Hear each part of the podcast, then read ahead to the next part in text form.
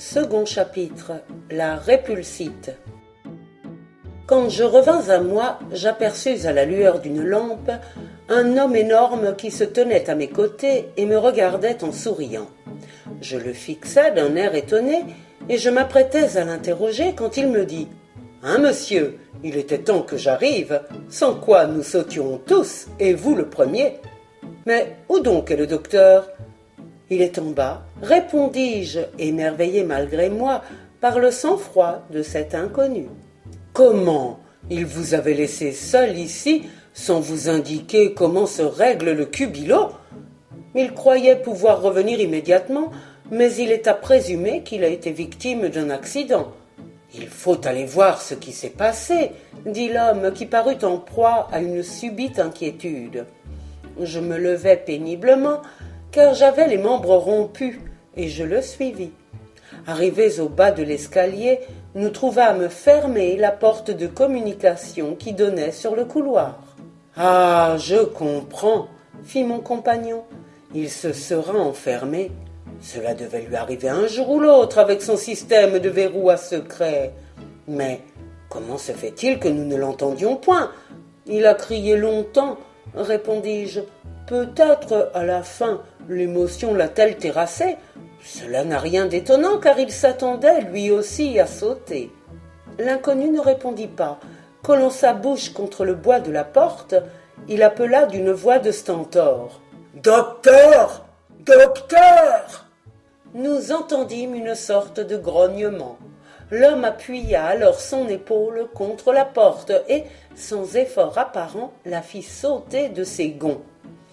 Nous trouvâmes le docteur accroupi dans le vestibule. Il paraissait furieux. Ses mains étaient ensanglantées, ses habits maculés de plâtre, il avait dû faire des efforts surhumains pour sortir de sa prison. Je voulus lui parler. Il me repoussa brutalement. Alors, le géant qui m'accompagnait risqua une timide question. Assez, Fred cria le docteur. Assez, je ne veux rien entendre. Cependant, il se calma un peu. Et le cubilo demanda-t-il. Rassurez-vous, docteur, il n'y a plus de danger. Je suis arrivé à temps, répondit Fred. Le savant eut un petit rire, puis se tournant vers moi, il me dit Ah, mon cher monsieur Borel, vous avez dû éprouver une terrible émotion.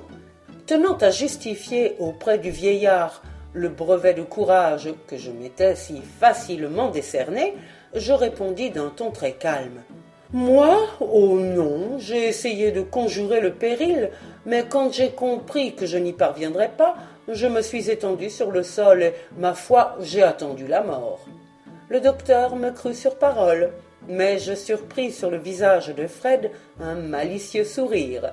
Il savait mieux que personne à quoi s'en tenir sur mon héroïque attitude. Maintenant le bonhomme examinait attentivement ses verrous.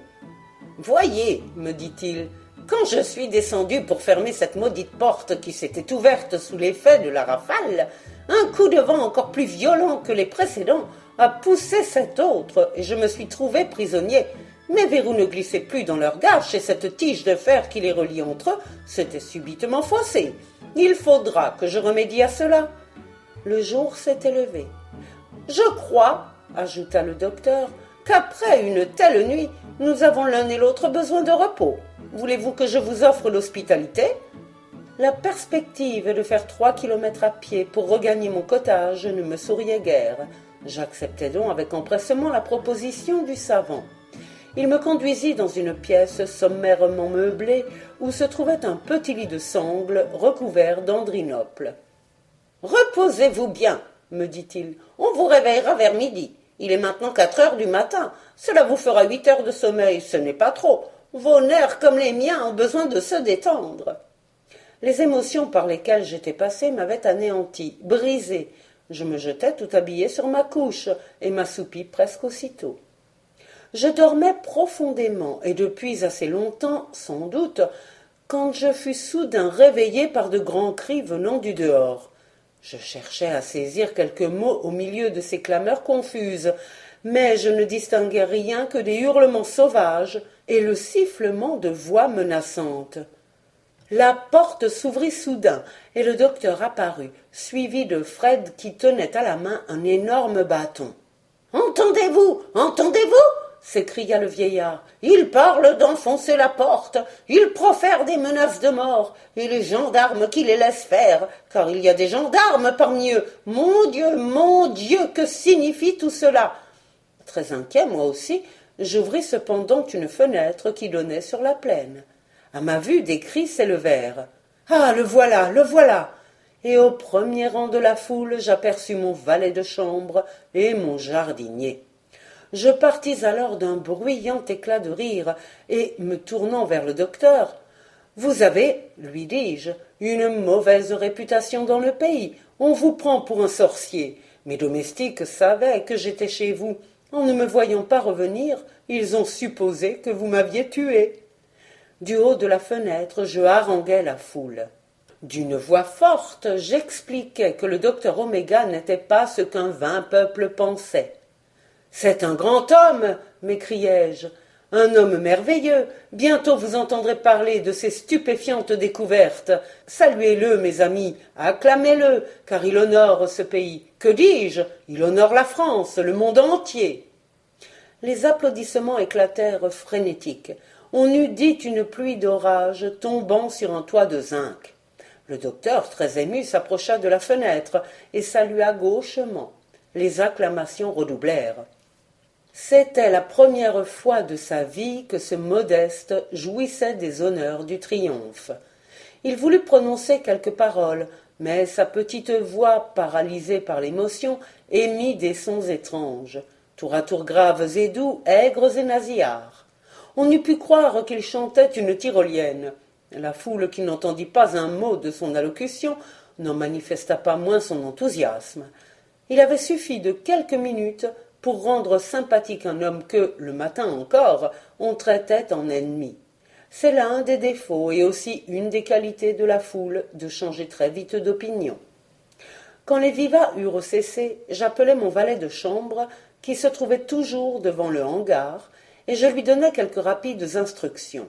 Me tournant alors vers le docteur, dont le visage rayonnait de joie, je lui dis Venez chez moi, mon cher savant, je vous offre à déjeuner. Au bout de quelques instants, accompagné du docteur et de Fred, je me dirigeai vers ma demeure. La foule s'ouvrit respectueusement pour nous laisser passer et nous suivit jusqu'à mon cottage. Là, je fis monter de ma cave quatre barriques d'excellent vin et donnai à boire à toute la population de Marbeuf. Cette généreuse attention accrut encore la popularité du docteur et me valut beaucoup de considération de la part des paysans. Au dessert, le savant, mis en gaieté par quelques verres de vin d'Espagne, devint très communicatif. J'ai dû, me dit-il, vous faire l'effet d'un bien drôle d'individu la première fois que vous m'avez aperçu. Ma foi. Oui, oui, dites-le, vous m'avez pris pour un fou. Moi, je savais parfaitement que personne n'avait été blessé. Je ne suis ni un cafre ni un patagon. Si quelqu'un de mes collaborateurs avait été victime de l'explosion, vous ne m'auriez pas vu aussi joyeux. En effet, vous chantiez. Je chantais, c'est bien possible, mais j'étais tellement heureux. Et pourrait-on connaître la cause de cette joie subite? Je vais à l'instant, cher ami, satisfaire votre curiosité. Je vous ai déjà dit que depuis longtemps je me livrais à des recherches incessantes sur divers métaux, mais ces recherches portaient particulièrement sur le radium, ce corps nouveau qui a révolutionné la science moderne. Vous n'ignorez pas que, jusqu'en ces dernières années, les savants posaient comme axiome que la matière attirait la matière et que cette attraction était proportionnelle aux masses et inversement proportionnelle au carré de leur distance. Or, le radium semble vouloir échapper à cette attraction universelle. Ces molécules, loin de s'attirer, se repoussent au contraire avec une telle énergie qu'elles s'enfuient et s'irradient en tous sens avec une vitesse évaluée à trois cent mille kilomètres par seconde, exactement la vitesse d'un rayon lumineux. Oui, oui, répondis-je d'un air entendu, bien que ces explications fussent absolument nouvelles pour moi. Or donc, comme tout bon chimiste, j'avais dans mon laboratoire une balance de précision et chaque fois que j'opérais un mélange de plusieurs corps, J'avais soin de doser exactement le poids de chacun. Depuis Lavoisier, il était bien évident, ou du moins il semblait évident, que le poids du corps composé devait être égal à la somme des poids des corps composants. C'était une vérité tellement indiscutable qu'aucun savant n'aurait songé à la contester. Jugez donc de ma stupéfaction quand, un jour, après avoir minutieusement pesé les différents minéraux qui devaient se combiner dans mon cubilo, je m'aperçus, en dosant un résultat, que la balance indiquait un poids sensiblement inférieur à celui que logiquement, indubitablement, elle aurait dû marquer. Je crus à une erreur de ma part. J'avais dû mal effectuer mes pesées initiales. Je recommençai l'expérience. Le même phénomène se produisit. Certainement, me dis-je, ma balance est faussée. Je la vérifiai en y plaçant deux poids semblables. Les plateaux s'équilibrèrent. Je pratiquai alors l'opération bien connue de la double pesée. Ma balance était d'une justesse irréprochable. Pour la troisième fois, en surveillant bien le mouvement de mes doigts, je renouvelai le pesage des mêmes métaux, et j'obtins un résultat en tout point semblable au premier. Je commençais à croire que j'avais complètement perdu la tête. Cependant, petit à petit, une idée se fit jour dans mon esprit. Ce fut d'abord une supposition vague, quelque chose d'obscur, de confus, qui peu à peu s'éclaira, se précisa. Il devait s'être produit dans mon mélange un corps nouveau jouissant de propriétés phénoménales, inimaginables, stupéfiantes. Après de longues réflexions, je finis par avoir l'intuition que le hasard m'avait mis sur le chemin d'une découverte. Ce corps mystérieux dont je devinais l'existence devait être, si extraordinaire que cela pût paraître, réfractaire à la gravitation. Il existait, cela n'était pas douteux. Sa masse était évidente, et cependant il ne pesait pas. Dès lors, je n'eus plus qu'une idée isoler ce corps, le dégager de ses alliages. Ah. Que de nuits j'ai passé à combiner mes cuissons. À combien d'expériences inutiles me suis je livré. D'autres se fussent découragés à ma place.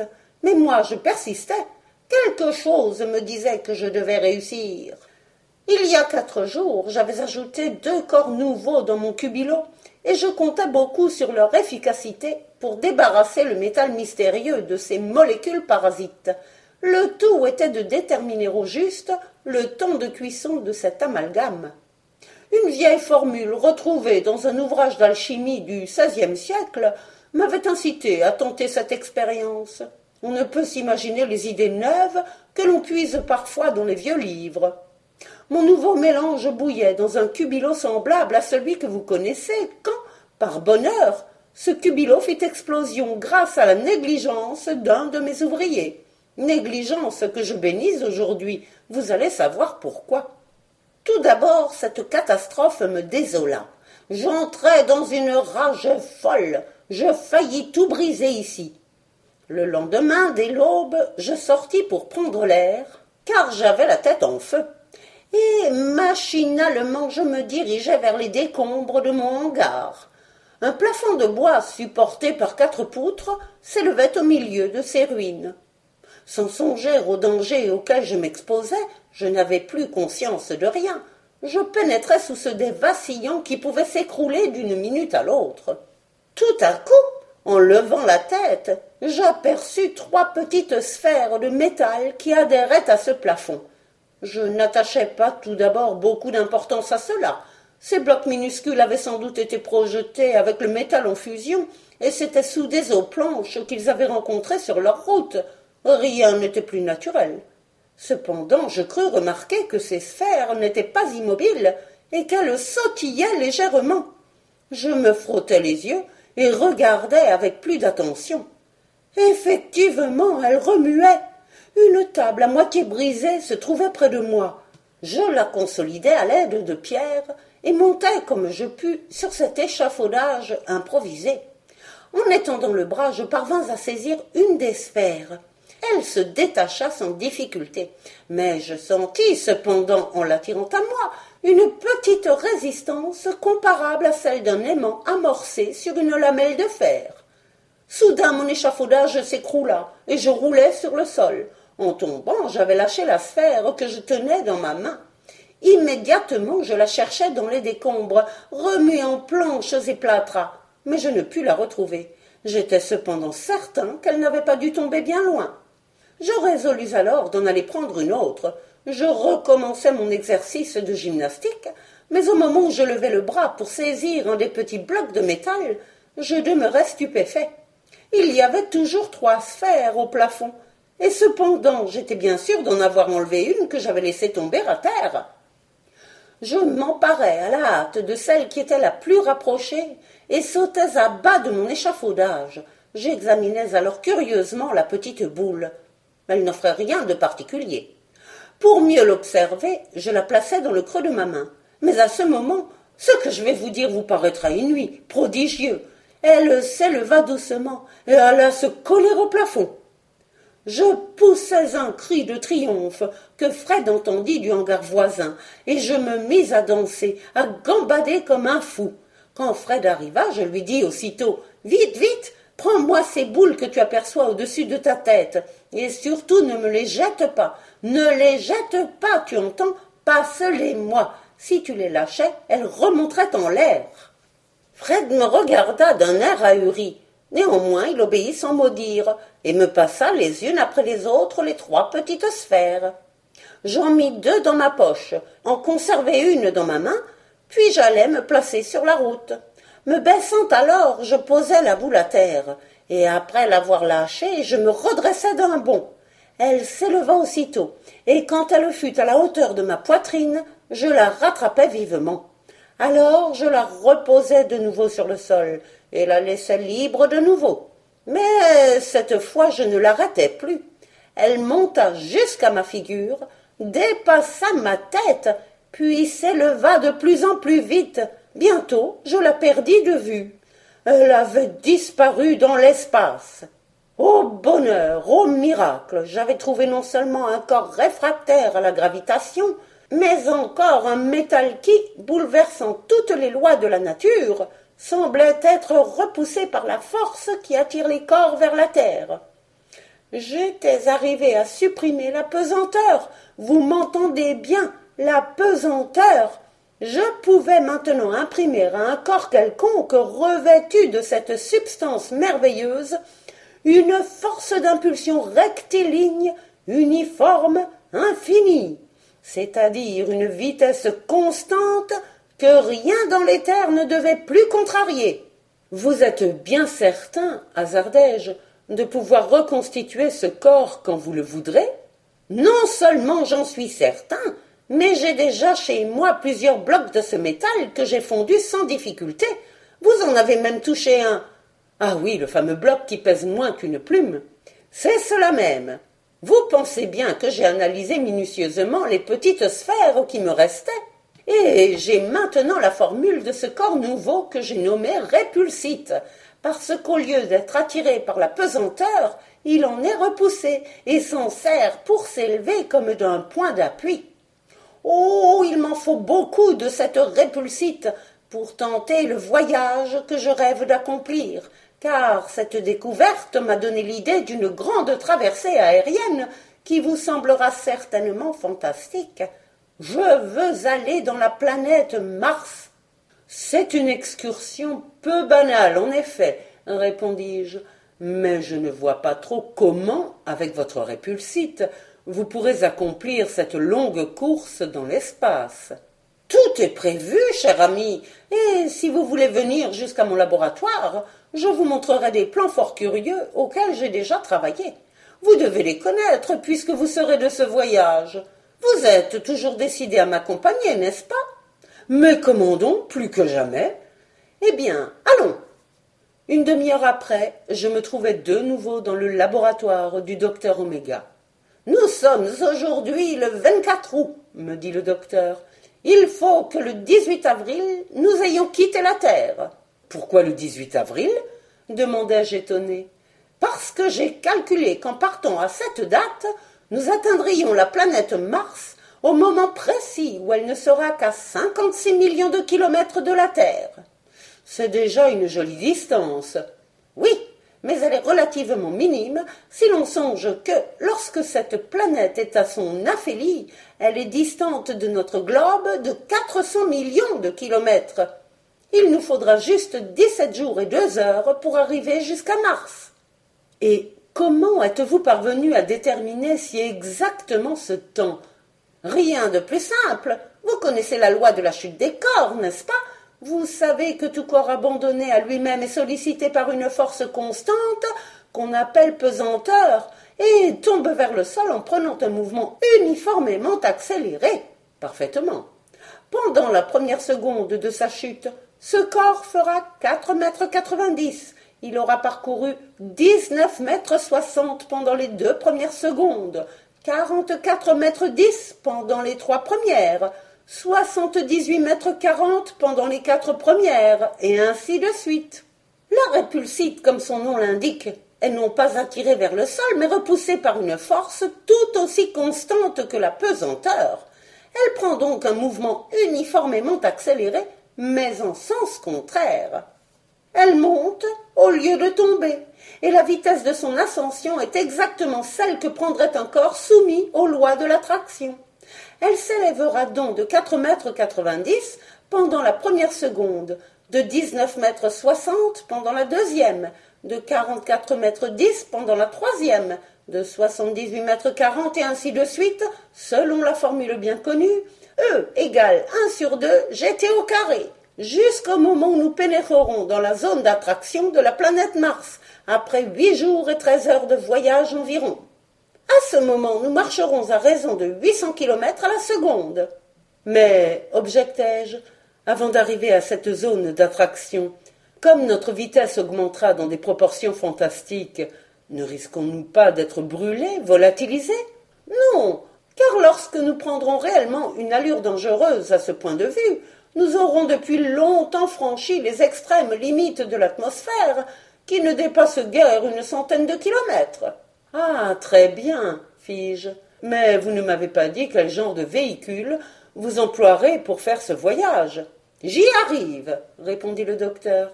Nous partirons dans un obus, comme les héros de Jules Verne. Le docteur Oméga haussa les épaules. Je vous parle sérieusement, dit-il. Vous n'allez pas comparer au nôtre un voyage imaginaire. La conception de Jules Verne était purement hypothétique, tandis que la mienne. Continuez, docteur, je vous en prie. Je disais donc que nous partirions dans un obus. C'est la vérité. Et vous pouvez croire que ce projectile sera merveilleusement construit. Voici les quelques plans que j'ai ébauchés, et si vous le voulez bien, nous allons y jeter un coup d'œil. Le docteur Oméga me mit alors sous les yeux de petites feuilles de papier sur lesquelles était représenté en différentes coupes un obus très allongé, muni d'accessoires compliqués. Voyez, me dit le savant, voici notre véhicule. Il aura treize mètres de long sur trois de diamètre. Mais il ne sera pas seulement obus projectile, il sera tour à tour sous-marin et automobile. J'ouvris des yeux larges comme des soucoupes. Oui, je dis bien automobile et sous-marin. Avant d'atteindre les rochers de Mars, il nous faudra traverser les mers immenses qui entourent cette planète. Ensuite, nous devrons parcourir rapidement ce monde inconnu afin de nous transporter vers les centres habités. Vous croyez qu'il y a des habitants dans Mars? Nous le saurons bientôt, mais je reprends ma description. Le projectile sera entouré d'une couche de répulsite de cinq centimètres d'épaisseur, sous laquelle se trouvera en quelque sorte un second obus en acier léger, absolument indépendant, quand nous le désirerons, de l'enveloppe extérieure dont nous pourrons nous débarrasser progressivement. Mais je vous expliquerai cela plus tard. Quatre chambres, continua le docteur, seront ménagées dans l'intérieur de notre véhicule, et nous nous éclairerons au moyen de lampes électriques actionnées par une dynamo et un moteur à huit cylindres de deux cents chevaux. Les planchers de chacune de ces chambres reposeront sur une suspension à la. Vous savez qu'un corps maintenu par ce système reste toujours dans sa position normale, quelle que soit l'inclinaison que l'on donne à l'appareil, grâce à un jeu de cercles concentriques qui oscillent les uns dans les autres autour de pivots perpendiculaires entre eux. Nos hublots, nos fenêtres, si vous aimez mieux, au lieu d'être garnis de vitres qui annihileraient la force ascensionnelle, seront en répulsite transparente. Voyez maintenant cette hélice double. Oui, il suffira d'appuyer sur un levier pour la faire sortir instantanément du projectile. Elle est reliée au moteur par un arbre de couche en acier. Et ces roues que j'aperçois là demandai-je. Ce sont les roues de l'automobile. Quand nous voudrons faire de notre obus un véhicule terrestre, il suffira d'un simple déclenchement pour qu'aussitôt ce châssis, que vous voyez teinté en rouge, s'abaisse d'un mètre et vienne s'adapter dans des coulisses et des rainures ménagées au fond de l'obus. Ce mouvement de descente fera jouer en même temps quatre ouvertures pratiquées dans les flancs du projectile, et les roues prendront ainsi contact avec le sol. Alors, au lieu de diriger le véhicule à l'aide d'un gouvernail, comme lorsqu'il sera sous-marin, nous le conduirons au moyen de ce volant. Enfin, deux freins puissants donneront à notre obus planétaire toutes les qualités d'une automobile. Tout cela est merveilleusement conçu, m'écriai-je. Ah, docteur, vous êtes un génie, un novateur que l'on regardera dans quelques mois comme une de nos gloires nationales. Le savant ne répondit pas, mais je vis dans ses petits yeux briller une lueur d'orgueil. Soyez convaincu, continua-t-il, que chaque chose aura sa place dans notre wagon métallique. Rien n'y manquera. Mais comment respirerons-nous? Il serait impossible d'ouvrir les hublots pour renouveler notre provision d'air. Vous supposez bien que je n'ai pas oublié le principal. Nous emporterons avec nous des tubes d'oxygène suffisants pour effectuer l'aller et le retour. Mais le savant hésita quelques secondes avant de prononcer ce dernier mot. Peut-être, malgré toute la confiance qu'il semblait avoir dans l'issue de ce voyage, n'envisageait-il pas l'avenir sans une certaine inquiétude? Enfin, il sortit d'un tiroir une immense feuille sur laquelle se trouvait dessiné notre futur véhicule. Je n'avais vu jusqu'alors que des parties séparées du grand tout qui devait composer le projectile aérien. Cette fois, au lieu d'être représenté horizontalement, il était légèrement incliné, c'est-à-dire en la position qu'il devait occuper dans l'espace.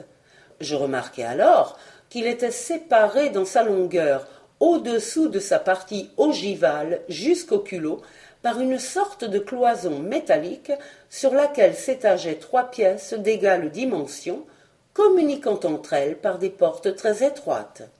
Figurez-vous un édifice ayant un peu la forme d'une mosquée, sur la gauche duquel serpenterait un escalier de fer. La cabine du bas était réservée aux approvisionnements, car le docteur, qui pensait à tout, n'avait pas oublié les vivres. Nous emporterions avec nous quantité de jambon, de viande salée, de conserves et de biscuits, des bouteilles de pale ale, de champagne, de vin et d'eau minérale. La chambre du premier étage, entourée de petites armoires carrées, contenait deux lits et une table mobile posée sur un pivot translateur. La pièce du troisième, c'est-à-dire celle de l'avant, devait être le poste vigie. Ce serait là que se tiendrait le docteur pour surveiller la marche de son projectile.